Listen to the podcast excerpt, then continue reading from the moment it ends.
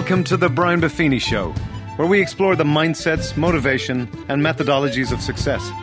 Here's your host, Brian Buffini.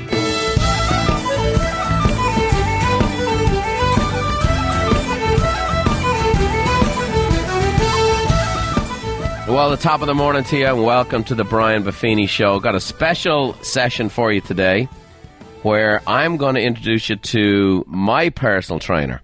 We're starting off the year here, we're trying to get in shape and trying to get healthy.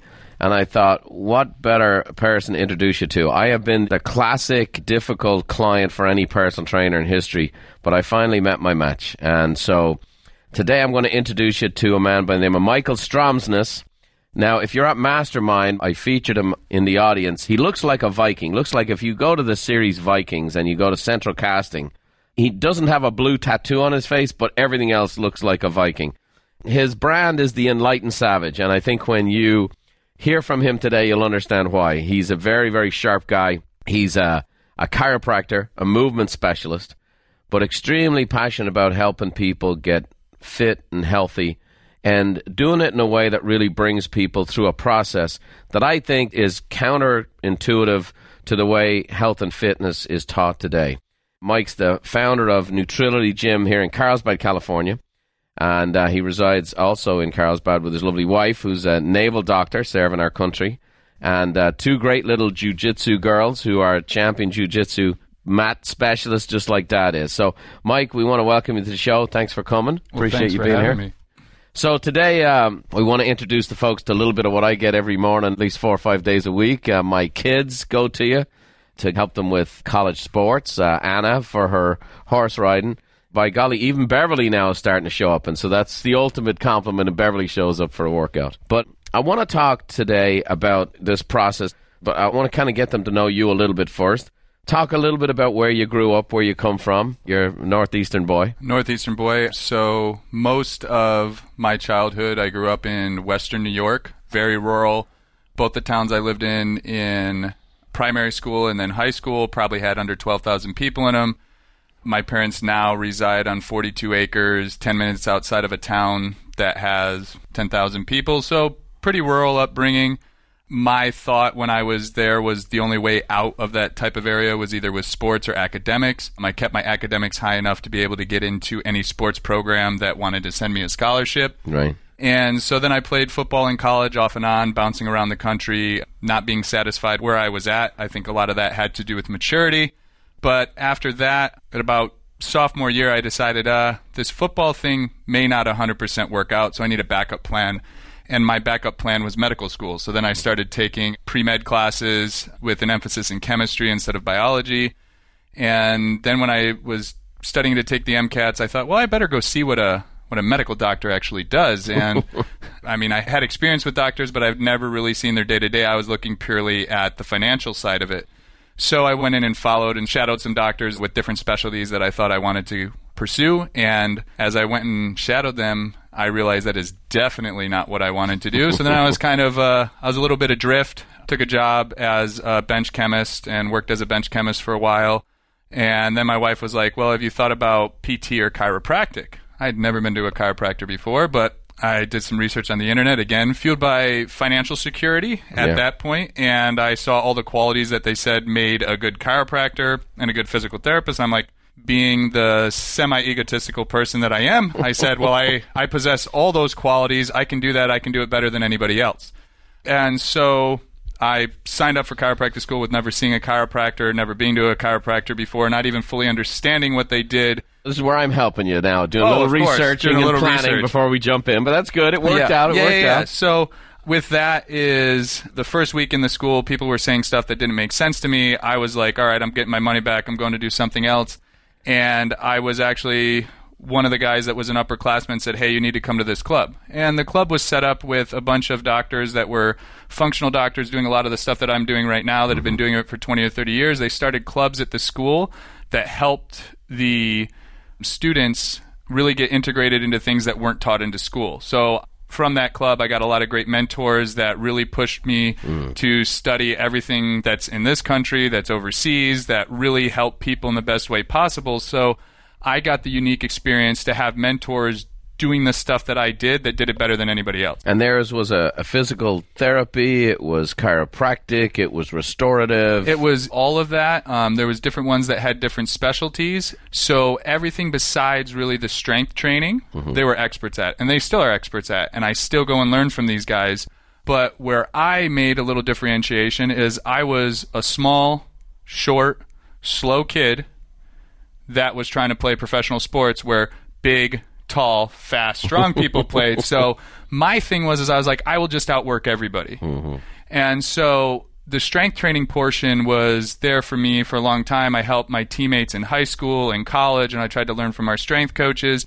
And so I took all that knowledge that I had learned there, combined it with all the restorative, the rehab, some sports performance that the mentors that were both chiropractors and PTs were teaching me. And then I kind of evolved it into what I do with people right now. And along the way, you've worked with a lot of ordinary folks like, you know, mom and pops who are, you know, showing up to get healthy to top notch athletes. You've done a lot of work with UFC fighters, which are people who are really at the foremost edge of physical condition because they're it's the rawest sport, it's the most likely to get injured. And so you've worked in those kind of environments. And along the way, you develop what we're going to talk about today, which I think is going to be a really great interest to people. This triple R system we talk about, which will help an average person struggling with average condition get to really, really good condition. And we'll talk about that. But as we go through that, people are going to ask me, and so I want to get this off the table. Where did the whole enlightened savage name come from? Where's that from? Well, you know, as I said again, probably a little bit of the narcissism that, you know, I fully take ownership of, but the enlightened part is the fact that I've spent thousands and thousands of hours in books, at seminars, bothering people that I thought were the best in the world at what they do and trying to force them to teach me. So I feel like I've been enlightened mm-hmm. in the aspect of human performance and rehab and just how the body works. And then the savage part is I'm a little bit of a crazy guy. I'm a little bit of a wild horse. Anybody that knows me knows that I really care about helping people, but I'm a little bit off. I mean, Yeah. I think all of us are, but that dichotomy of being enlightened and being a savage, I think plays really well because like it's it's 100% me. Like No I mean, doubt. I'm like the nerdy guy studying the book when it comes to the human body, but when I'm training or I'm going after something, it's like Conan the Barbarian, you Yeah. know, slashing down his conquest with a sword. So, Nice. you know, it's the scientist and the savage, and then the enlightened savage. I think that like played pretty well. So, you know, just again, me thinking I was smart, I picked that name, and it's kind of stuck. And I mean, there's a lot of them. I mean, your kids call me Coach Beard. Some people that are just like focused on the rehab and they need that assurance. You know, they call me Dr. Stromsness, and I'm fine with all of them because Sure. it's more what allows people to be comfortable when I'm working with them because my goal is to reach their goal, not be called Sure. Doctor or Savage or Well, Coach it, Beard. it just makes you character, and that's what we like. And so I kind of like it. Yet there's an edge to it, and I appreciate that, and it makes it kind of fun to come to work out every day. I do want to dive in here. Let's just go through the basics here. It's, Okay. it's the new year. People have done what they always do over the holidays, and people are doing right now and listening to this podcast, going to do what they've always done. You know, man, I got to lose these 10 pounds or 15 pounds or mm-hmm. whatever else. I ate too much over the holidays. I haven't been moving. Where is it that most people fail when it comes to getting in shape and getting healthy? Where is it that just the common mistakes that are made? The common mistakes, I think, is most people when they decide that they're going to get into shape or that they're going to lose weight, they almost feel pressured. Like they feel pressured from someone else or that it's the new year, that I need to say, I'm going to lose 15 pounds or I need to get in better shape or I'm not happy with myself. But they really don't dive into the why. They just say, okay, I'm going to lose 15 pounds because other people are saying they're going to lose 15 pounds. Uh-huh. So if you're going to lose 15 pounds, great. I can go sit in a sauna right now and sweat out 15 pounds, step on the scale. It says I'm 15 pounds lighter. Look at that. January 1, I accomplished my goal, check it off, and I'm going to go eat two dozen donuts. That's where most people fail, is because if you don't understand the why to why you're setting the goal of losing 15 pounds, mm-hmm. so that's always going into it is why do you want to lose 15 pounds? Well, I'm not happy with my appearance. Okay, why are you not happy with your appearance? I don't feel comfortable in a bathing suit right now. Okay, cool. What would make you feel comfortable in a bathing suit? Well, I would like people to be able to see my muscles. I don't want my stomach hanging over the edge, whatever it may be. Well, then we can start to create a plan and like knowing where the goal is, then we can create a plan to get there. And then when you get to that goal, then you're happy instead of mm-hmm. being like, I lost 15 pounds and now I'm just a smaller, fatter version of myself, which happens a lot of times because Sure. people they go on a starvation diet, they don't work out, Right. they don't feed and fuel their bodies. So it's more about knowing why you want to get to where you are. So I think that's the biggest the fall is people just put goals out there with no meaning behind them. Right. They start with that. I think it also seems to be there's a, an unrealistic element to it, which is someone's been sedentary, hasn't been moving, and they get a bolt of inspiration. They watch the Creed movie or whatever happened, and the Yeah. next thing you know, I'm going to run a marathon. Of I'm, I'm course. 40 pounds overlight. I'm going to run a marathon, or I'm going to do this. Isn't it that so many of us start out with an unrealistic goal and an unrealistic time frame, and that the truth is we want the outcome, we don't want the process. I mean, there's people who just like going to the gym every day. Like for me personally, right? And we'll get through this process. I I was a sportsman. I worked out fanatically when I was playing ball because it had a purpose to it. It had an outcome to it. It would make me faster, make me stronger, make me hit harder, all those different things. The minute I lost, you know, when I had my motorcycle accident, and I lost my ability to play the game. Mm-hmm. Going to the gym just be it's a chore. It's been a chore ever since. You know, for me, it was a means to an end. Right now, I'm in a process of recalibrating my thinking mm-hmm. after 20 years of going to the gym as a duty as opposed to a devotion. There's people who love to go to the gym because that's who they are. They go to the gym, they love the smell of the gym, they love the environment, it's who they are, it's the process. I don't think that's most people. No, no. I think you hit the nail on the head right there. I think it's most people they want a result or they think they want a result, but they don't want to do the work. And it's a lot of times because they put it in a negative frame. It's like, oh, well, this is going to suck so bad. I'm going to go to the gym and I'm going to hate that. Well, yeah, if that's your thought process going into the gym, you're not going to have a good time going into the gym. And maybe the gym isn't the place for you to do the stuff that you're wanting to do, but it's also resetting your frame of mind to why you're doing stuff. And by having that correct goal of what the outcome was, when you were playing sports, you were fanatically working out because you wanted to perform better at the sport. Mm-hmm. So, what I like to let people know is okay, listen, if you are doing some type of movement to reach your goal, you're eating better, you're doing all that, there's a lot of benefits outside of just that physical one that you gain. If you're being physically active and eating better, you're going to have more energy. You're going to have less stress. Mm-hmm. Things that normally bother you are going to bother you a whole lot less. You're going to be mentally more acute in work, in your family life. So as you're improving one part of your life, the other parts of your life can improve too. And so instead of just looking at it like, I have all this arduous work to do to get to this unrealistic goal with this unrealistic time frame, it should be more of like a process of like for me, I spring out of bed every morning, even when I'm tired, because I get super jazzed to help people, help mm-hmm. people improve their bodies, help people improve their mindsets, and improve their outlook on being physically fit and healthy because it helps improve every part of your life. Like if you're dragging by 10 a.m. at work, work's not fun. Mm-hmm. Even if you enjoy your work, if you're just sluggish, you're not going to enjoy work. But if you have energy and you feel like you're accomplishing stuff and you feel like you're on fire in other parts of your life, then it's like, oh, well, this gym thing isn't just about the physical. It's helping me mentally. It's mm-hmm. helping me emotionally. It's helping me with my relationships with my family, my coworkers, my friends. Then it becomes something where it's like, oh, I'm willing to do 30 minutes a day or an hour of day of something that's good for me because I see all these other areas in my life that it's helping me. Right. So we're going to dive into the triple R system here in a second because it feeds nicely into my pattern, which has been, you know, I've very intense schedule, very intense travel, probably more demands on myself than I should have allowed in the last 20 years. And through that, I fight through it. And I have different periods of motivation and fire and enthusiasm.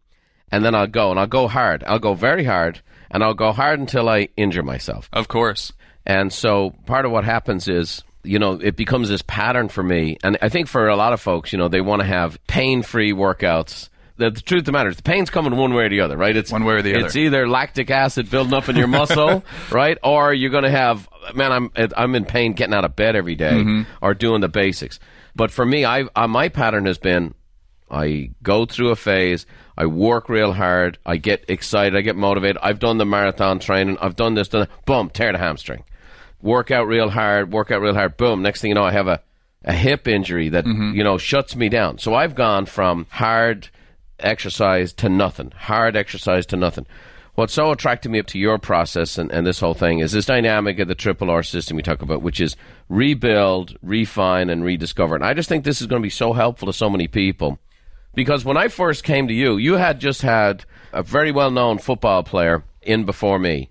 I'm watching this giant of a man, a super stud, and he's doing the most basic, simple exercise, which was kneeling on a little blue pad, Yeah. one leg at a time, and the guy's falling over. Oh yeah.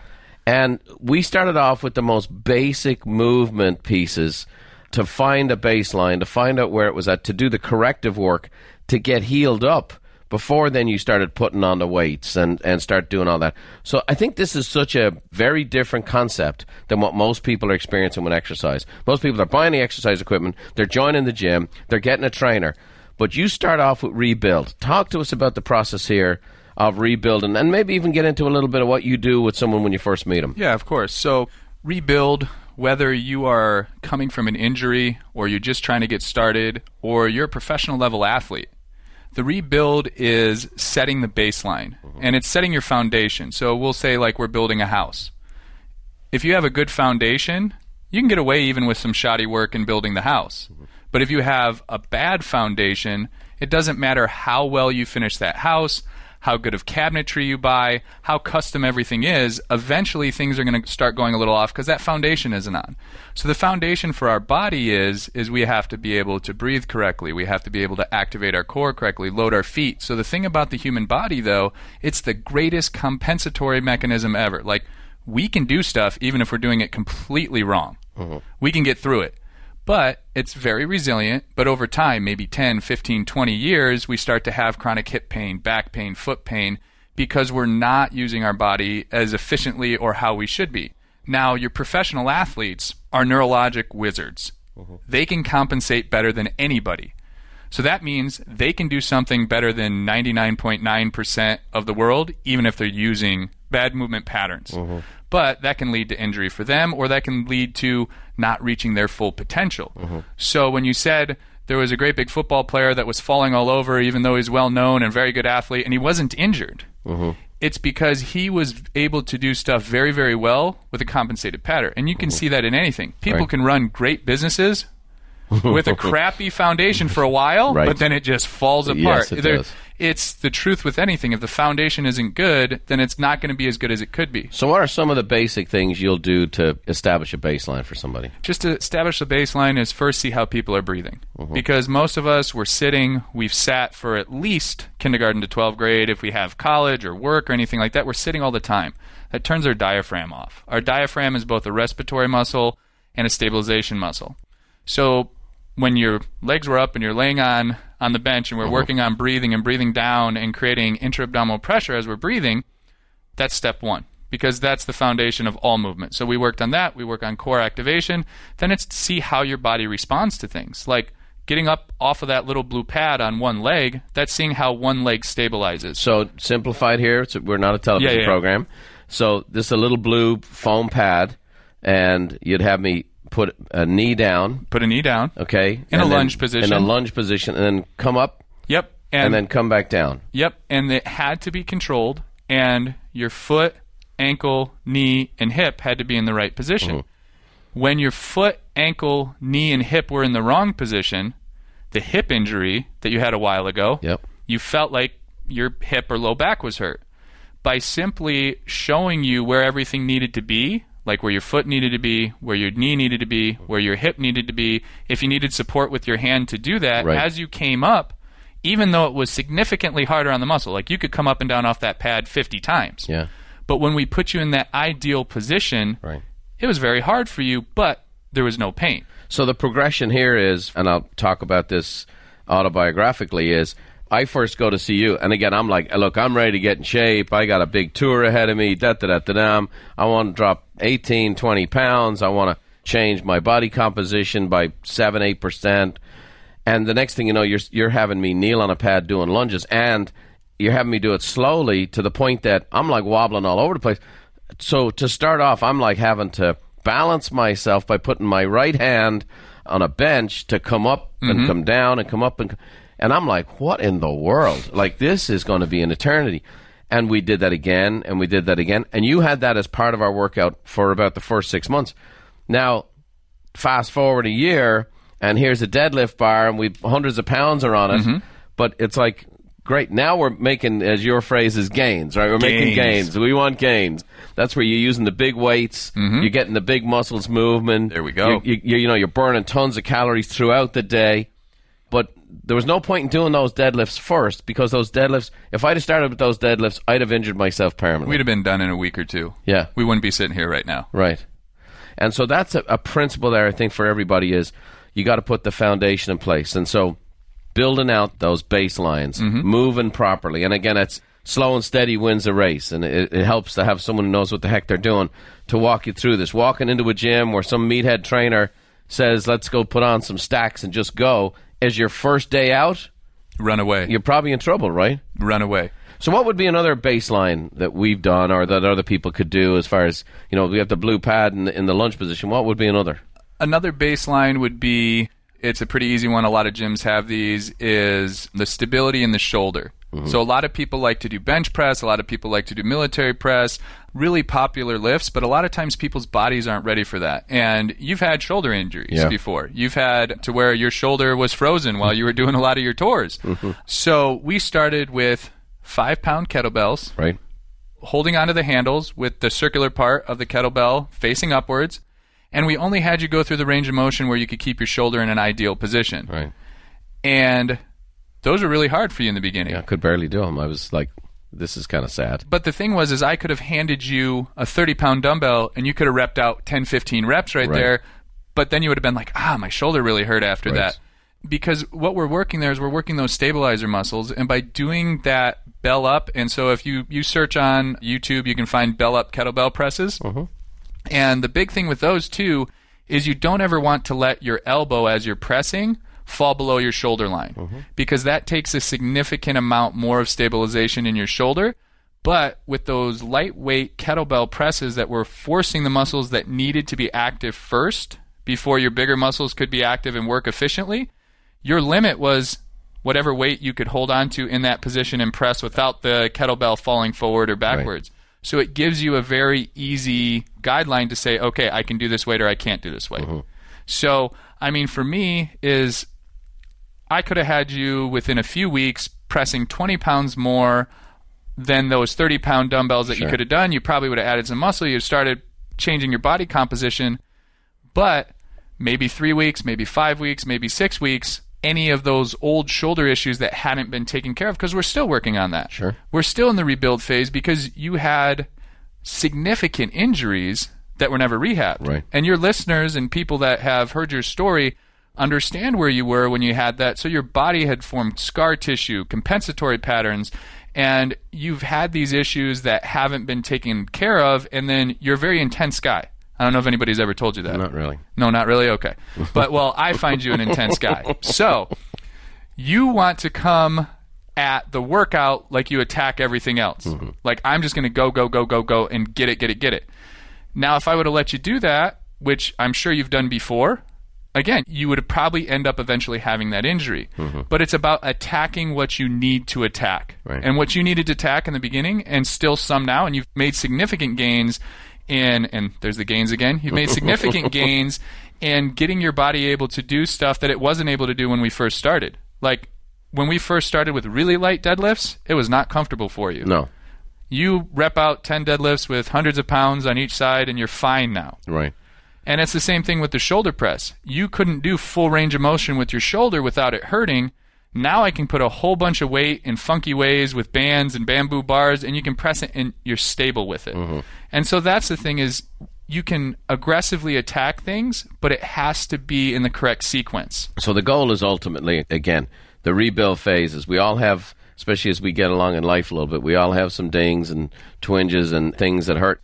So what it's done for me is build a foundation over time. It was not as fast as I would like. It's still not as fast as I would like.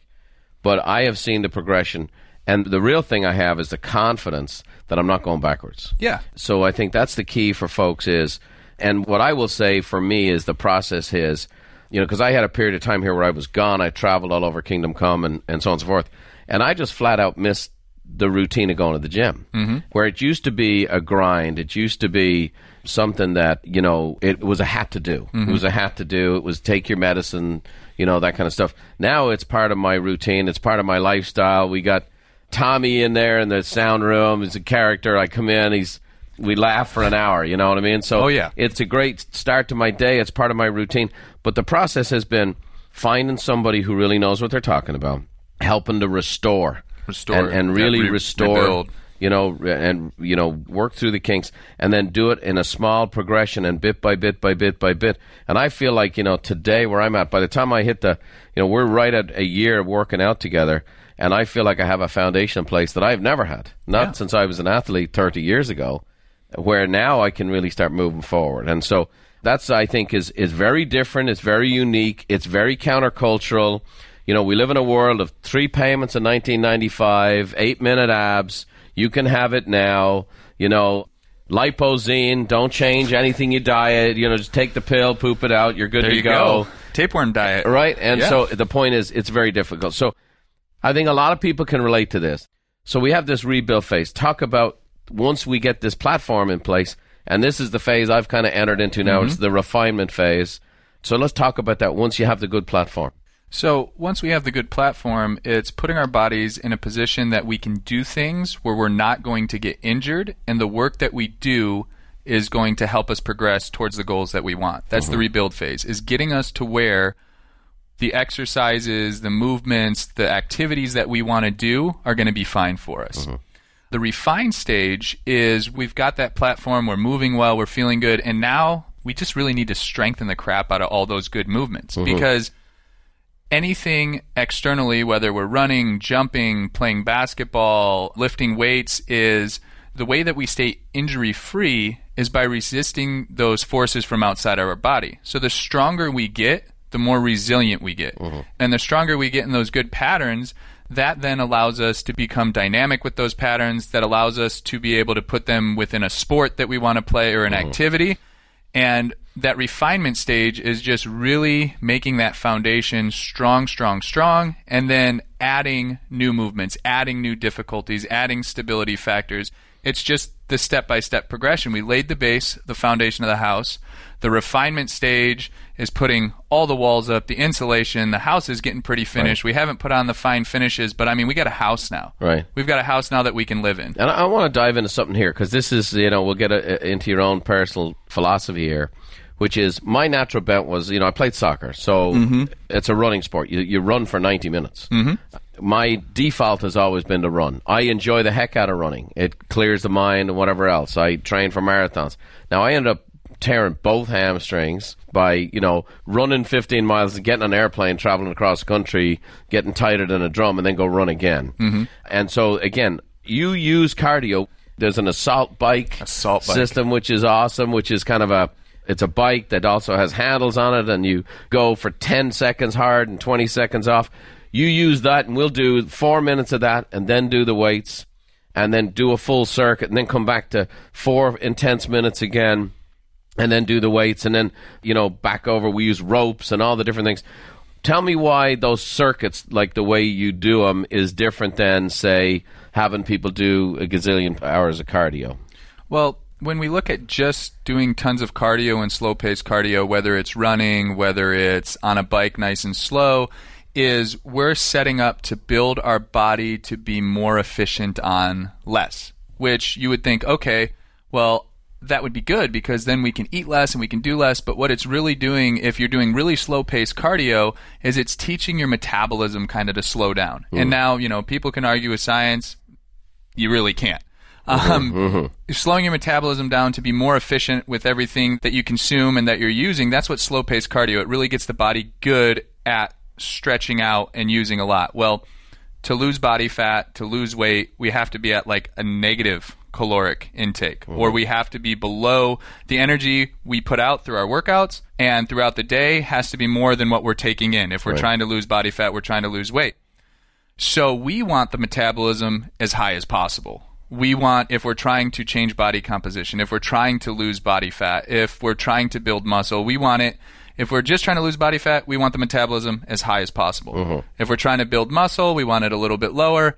And then, so slow paced cardio a lot of times just puts our metabolism slower. So what we're doing, and to keep it as simple as possible, is we're trying to max where we can keep the heart rate without going into a point where we're completely dead. Uh-huh. Then add where we're doing a lot of load with deadlifts and squats and things like that, which are very androgenic lifts, which really get our body saying, okay, he's breaking me down a little bit and not in a bad way, but he's putting a lot of force on me. Mm-hmm. I have to build muscle. I have to get stronger. So we're keeping the heart rate up high while at the same time trying to trigger the body to gain strength and gain muscle. And along with that is that can be the greatest workout in the world. And I'm sure we'll get to this in some point, but we can have the greatest workouts in the world. But if the nutrition isn't supporting our workouts, Right. then we're just running our wheels as well. So the bottom line is it's a circuit training type Mm-hmm. mentality. There's a cardio element, but it's also it's about gaining muscle. Yep. And gaining muscle, muscle burns fat, right? A pound of muscle added a year burns five pounds of fat, right? So the more muscle we can put on, you know, people, especially women over years, I don't want to do weight training because I don't want to get bulky, Mm-hmm. and I think that's been widely disproved over the years, right? Oh yeah. Well, unless you're a woman with a significantly higher testosterone level than 99.9% of the women Right. in the world, adding resistance training is not going to make you bulky. A word that, you know, is thrown out everywhere is- with women and some men too is I want to get toned. The only way to have muscle definition is to strengthen those muscles. Mm-hmm. Those muscles need to be strong under resistance, 50 reps with a two pound pink dumbbell and expecting to have ripped arms, it's probably not going to happen. Now, if you're a genetic freak, maybe, or maybe you have some magic sauce that I haven't seen, but maybe you can get, Yeah. maybe you can get toned with that. But even when people say toned, But what would be the contrast to that? So so for most women, say they were doing 30 reps with really lightweight dumbbells. To really tone the muscles, and toning the muscles is not about just strength training them, but also having the nutrition to lower your body fat Sure. percentage. But to actually gain like a more hardened looked muscle, it needs to be somewhere between 8 to 12 reps. If they can do more than 12 reps, that's too light too of light weight. of weight. Okay.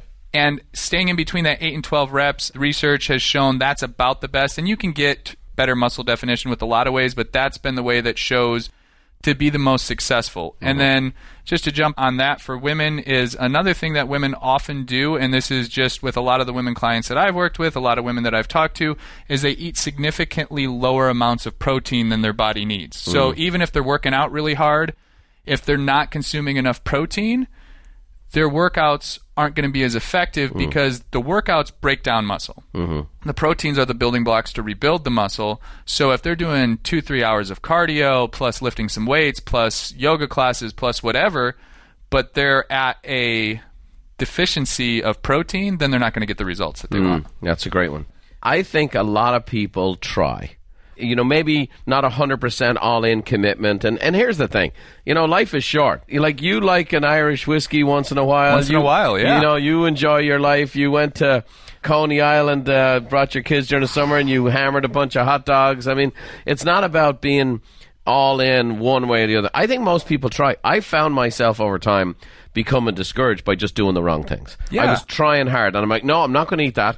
I'm not going to eat that. I'm going to only eat salads.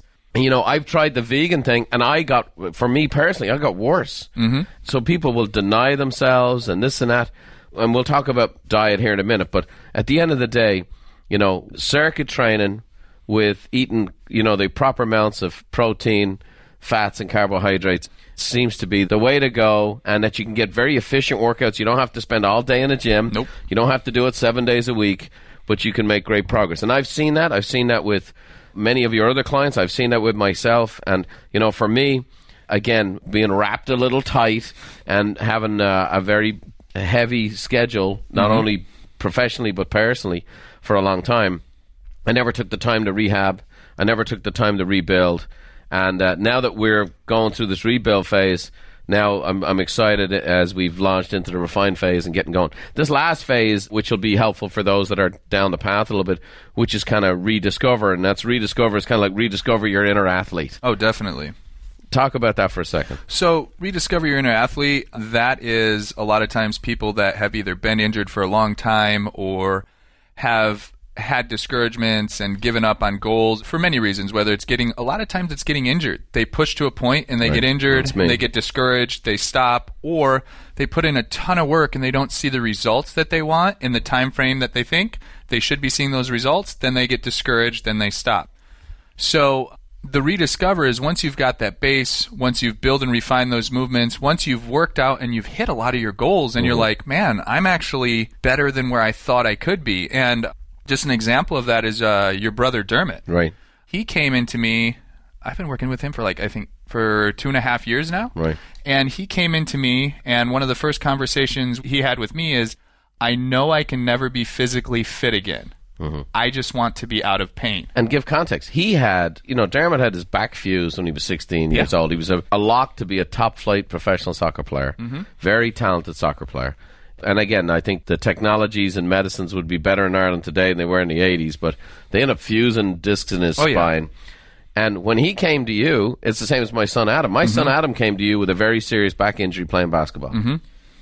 Dermot came to you where he had just had epidurals and he was on all 4s in crippling back pain. And you know, Dermot today, two and a half years later. I mean, I I've seen you post Instagram videos of Dermot on the assault bike with some professional boxer or something, trying to work each other into the grave. You know, Oh, yeah. he's transformed his body, and Mm-hmm. and he was the greatest advertisement for those two guys. Me knowing Adam and me knowing Dermot it was like, okay, I need to go see this guy. Mm-hmm. But you started with him, talk about rebuild, and then refine, and now he's on the rediscover phase, and Dermot's got a little glint in his eye, and it seems to be this this rediscover phase is is actually getting that confidence and actually helping somebody frame a set of goals to be at their peak. Oh, of course. And again, I think for the average person, we kind of gave up on that. Oh yeah, and I think a lot of that too is just societal. Like people think, well, after 30, I'm done. Right. I'm not healthy anymore. I can't do this, I can't do that. I had a bum knee from high school. Right. I've had more injuries than most. Maybe not you, maybe not Tommy, but I've been Mm-hmm. injured a lot. And at 22 years old, I was sitting in a recliner most of the day because everything else hurt. Walking up the stairs hurt. Reaching into a cabinet hurt. I'm more active now than when I was a teenager with no pain Mm-hmm. almost all the time. And with that, that's what helped me develop all this stuff because I did the rebuild, refine, and rediscover with myself. Mm-hmm. And like my goal is to be healthier and more fit and do more things every year from now till 50. And then once I hit 50, I'm going to probably up the goal to 60 or 70. Sure. But with Dermot, and when we go with the societal thing, is he was, you know, I have an injured back Right. that was kind of where he defined himself as I have an injured back, I can't get healthy. He was trying to avoid his fourth back surgery, I Right. believe They it was. put rods down his spine. yeah, he was trying to avoid his fourth back surgery. I listened, I heard him, and what I heard was, you know, I have an injured back, I'm in pain. The only thing I want to do is get out of pain. And then that was it. But as we were getting him out of pain, when I was getting him out of pain, we started adding some of the refine and even some of the rediscover. Like Dermot was afraid to reach down and pick something up off the floor. Sure. Well, as soon as we got him out of back pain and he was safe and strong enough to do it, he wasn't ready mentally to do it, but I was like, let's go deadlift. He was mm-hmm. like, no, I can't do that. Right. I was like, well, you can, and we don't have to today. I'm just letting you know we can, and you're going to be 100% fine with that. But don't worry if you don't want to do it. You know, we'll do it later if you're not ready. And so the rebuild phase is the rebuild phase isn't just physical, but it's mental and emotional mm. as well. And then we went to the refine. And the refine stage was quite a while because he was working out his nutrition, becoming more confident with his body. And then I think one of the major turning points for him in the rediscover was when he was like, my kids want to go skiing. Mm-hmm. And he was still scared. He was like, Am I going to be okay to go skiing? Right. I'm like, You've been okay to go skiing for a year and a half, Dermot. Right. Like, stop being scared. And at this time, me and him had enough rapport that Yeah. he knew that You could kick him in the butt. I could kick him in the butt a little bit, but I told him, I said, hey, start with this. Go get a lesson here. Down at Hansen's, we live in Southern California. You can get skiing lessons on a moving carpet in your shorts. That's what I did. Yeah. So I said, do that. Then go get a lesson when you're on the mountain. He got one lesson up on the mountain. And a guy that told me he knew he could never be physically fit again Right. took his kids skiing in five his, hours a for day. five hours a day for Right. three days Right. in his mid 40s. Right. And that's the thing is a lot of people feel like, okay, I'm done after 30. I had an injury. I'm Well, done. you, again, and he came to you in a chronic state. Oh, and, yeah. and, you know, here he is today. You know, you talk about rediscover. Dermot's dropped 50% of his body fat. you know, cranking along. He's doing great and making it happen. And that's the thing. So Dermot dropped about 50% of his body fat in a month and a half. And what most people look at that and they're like, ooh, I can drop 50% of my body fat in a month and a half. It's Yeah. like, but you forgot about that two years Mm-hmm. of time that he put in to when he really focused everything in on the diet. on the diet and the exercise and the body moving correctly is the body just responds amazingly. So once you put the work in, Yeah. we've refined it and then it's that rediscovering. So and I mean part of that too was I think you called him out on the fact that he said he didn't have 20 pounds to lose. And and the reason I want to tell that story is cuz he came into me he's like, "Savage, do I have 20 pounds to lose? Brian says I have 20 pounds to lose. I don't think I do. I said, okay, Dermot, you know, you're about a half inch, maybe an inch taller than me. He's like, yeah. And at the time, I think he was uh, 215, uh, 215 or 220. And he said, he's like, no, no, I don't. I just got a lot of muscle. And I was like, okay, Dermot, well, I said, okay, here, all right, we'll frame this correctly for you. he said, okay. And I said, look at me. He's like, okay. I was like, do you have more muscle than me? And he said, oh, not even close. And I said, you want to wager how much I weigh, Dermot? He's like, and his head, eh, the realization started to sink in, mm-hmm. and his head dropped a little bit. And I was like, I weigh 202 pounds, Dermot. So unless you have significant amount more muscle than I do, Yeah. and I mean, as you say, I'm I'm a savage Viking. So Right. if people see me and, and you put up my picture at the things, Yeah. I'm a fairly physically fit guy. Yeah. He was like, okay, well, how do I do that? I'm like, how do I figure out where I actually am at? And that's when he went and got that information at the bod pod, Sure. saw where his body fat percentage was, and then when he had that clear view of where he was, then he was able to be like, okay, I'm going to dial in the food, I'm going to dial in my exercises, I'm going to do all this, and now he feels so much better that even things that he thought he may never do, whether it's play soccer again mm. or do mountain biking with his son, which he does all the time. Now he doesn't even second guess that. It's like, okay, well, how do we get to there? Yeah, and then it's it's, just amazing. putting that plan together. It's been amazing. So while we're on the subject here, you know, Dermot went and he interviewed Angelo Poli and how mm-hmm. Angelo worked with him on his metabolism and whatever else. What percentage of getting in shape for the average person is diet and what percentage is the working out? That's a question that's asked to a lot of people, and I think people lean towards what they do. Right. So if you ask most trainers, oh, it's all about working out. And Right. if you ask most nutritionists, it's, all all, about about, nutrition. and it's not all about one or the other. Right. It's the balance of it's 100% working out and 100% nutrition. Right. So you're not going to outwork a bad diet, Hmm. and a good diet is not going to replace not working out because Hmm. our bodies are meant to move, our bodies are meant to load. And if you think of it like a race car, you could have a great race car, but if you dump water in the gas tank, that race car is not going to drive. So if you're doing all the right exercises, but you're either not eating or you're eating just garbage, Mm-hmm. you're not going to perform. Right. Same thing as if you have race car fuel and you put it in a jalopy, Right. that thing's still not going to reach 100 miles per hour. Right. So it's that balance, and the fitness portion of it is diet, exercise, consistency. Well, and as a former jalopy that put the junk in as well, as I had the I had the water in the jalopy, man. I, you know, Water in the radiator. The only thing left was the scrapyard, so that's where I started. And it's a process. I will say this, and I've said this before. When you do it right, the results don't come as quickly as you'd like. And of course, here's the irony of the whole thing. Isn't that exactly what we have every hour of every day in all of our coaching of all our business clients? We can't help people build a business in 30 days. We can help people put some foundations in place. Of course. We can't help people build a fortune in six months. It takes years. And so it's the same dynamic, but it's amazing that we want to disconnect what we know mm-hmm. and disconnect the logic. You know, I want this garden. I want this garden to look gorgeous, and I'm I'm willing to do whatever it takes for the next two weeks to have an amazing garden. And yet, when we come to our bodies, that's what we want. And one of the reasons is because when we've done the right things, our bodies change pretty quickly. Yeah. But to do it right, to rebuild, refine, rediscover, it takes time. It takes the right mindset. I think it really takes valuing yourself. I think it takes making sure you got the right help and getting a good coach. You've been great. I've worked with dozens of personal trainers. You've been the best I ever worked with because we've gone through this process. I now look forward to the workouts and I'm in the process of transforming my body. And it's it's slow, it's a grind. I always don't feel like I'm making progress. I've had a setback or two where I've I've re-injured something on my own doing something goofy. We just did some rehab work here the other day.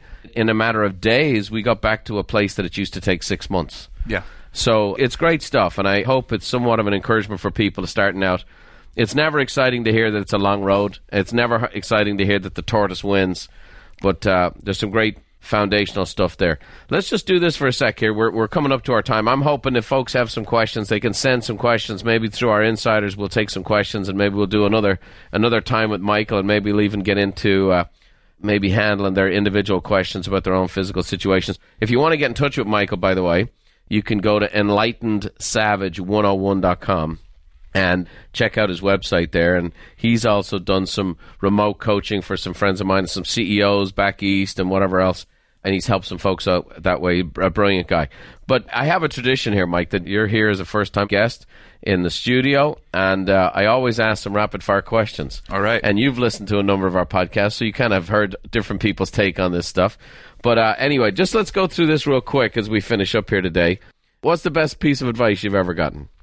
The best piece of advice I've ever gotten is to have grace with myself. Nice. Who gave you that? I don't know. I these two weird Irish guys have been trying to help me in business for a few years now and help me get over my bullheadedness in Yeah. areas where I'm not an expert. There you go. Well, the coaching goes both ways, right? Oh yeah. That's great. What one talent or gift do you wish you possessed that you currently don't? I would have to say being overly confident because I'm just a super humble guy. All right, good. All right, let's make a I'm just note of that. I'll make a note of that one. I'm going to put an asterisk there. Your wife would say that she wishes you could sing. That's another conversation. That is another conversation. I think I can sing. No one else does. But I guess our uh, our perceptions are reality. So I'm a great singer. what book uh, has been most instrumental in your life? I would definitely go with the Bible there. All right, then I'm not going to let you get away with that one because that's too easy. so, what what character in the Bible do you identify with the most? I don't know if there's one that I identify the most with, but the one that I get the most out of is just uh, with Job, Nice. with the fact that you know when he put his faith in God, he was able to withstand stuff that would crumble all of us. Right. Good. That's good.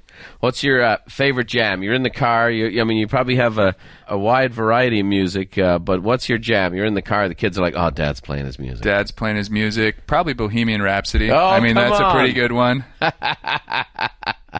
Nice. That's great. All right, I like that. And then, lastly, yeah, I know you're not watching much TV these days, but you're scrolling through the channels and a movie comes on. You always stop. What's the one movie you've watched over and over again? Braveheart, Come probably on. followed by Forrest Gump. and then uh, football one would be The Program. Nice, nice. There it is. There it is. We've added you to the litany of our rapid fire questions. But we got into something today that's a big deal, and I appreciate you taking the time to come in the studio here today, Mike. Uh, you've been a blessing to me and my family and my brother Dermot. I've watched you work with people who've had debilitating injuries where they were told they'd be paralyzed for life, and I've seen you bring them back.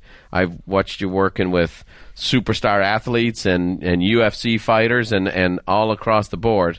And uh, you have a great gift, and I really love the sensibilities you bring to it because it's not a get fit quick, take this pill overnight, you're good, which I think in most people's heart of hearts they know. Mm-hmm.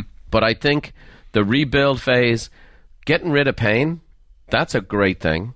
And then refining your body and making progress, even though it takes time, that's a great thing. And ultimately rediscovering uh, that you have an athlete inside you and that you can be who you were designed to be, I think that's a, a fantastic thing. So I, I appreciate all you've done for me. I've seen all the work you've done for others. And uh, I hope if uh, you guys out there in podcast land, you want to reach out to Michael and even ask him a question or see what he's all about, go to enlightensavage101.com and uh, maybe you can shoot him an email or follow up with them. And if you have a question for him, you can also maybe go to our insiders and maybe we'll do another follow up podcast, Mike, if you're up for it, for uh, some folks that might have some physical questions. Well, if I can help any of the people that you guys serve, I've met quite a few of them. I've even worked with some of them before I even knew you guys. I love helping people, and so if I can help the great community that Buffini and Company services, I would love to do it again. If they need it or want it, I'll be here. Great. That's great stuff. Well, with that said, I'm going to turn you over to the man who rebuilt, refined, and rediscovered his own talent, Mr. David Lally, our producer. Thanks, Brian. Fantastic stuff. There was so much great content here today. Hard to not be inspired listening to the enlightened savage. So thanks for coming in today, Michael. If you Buffini insiders, like Brian said, if you insiders have a specific question for Michael, head over to the brianbuffinishow.com and uh, if we get enough questions, maybe we'll bring Michael back for another episode. As always, here's Brian's mum Therese with an Irish blessing to send us on our way.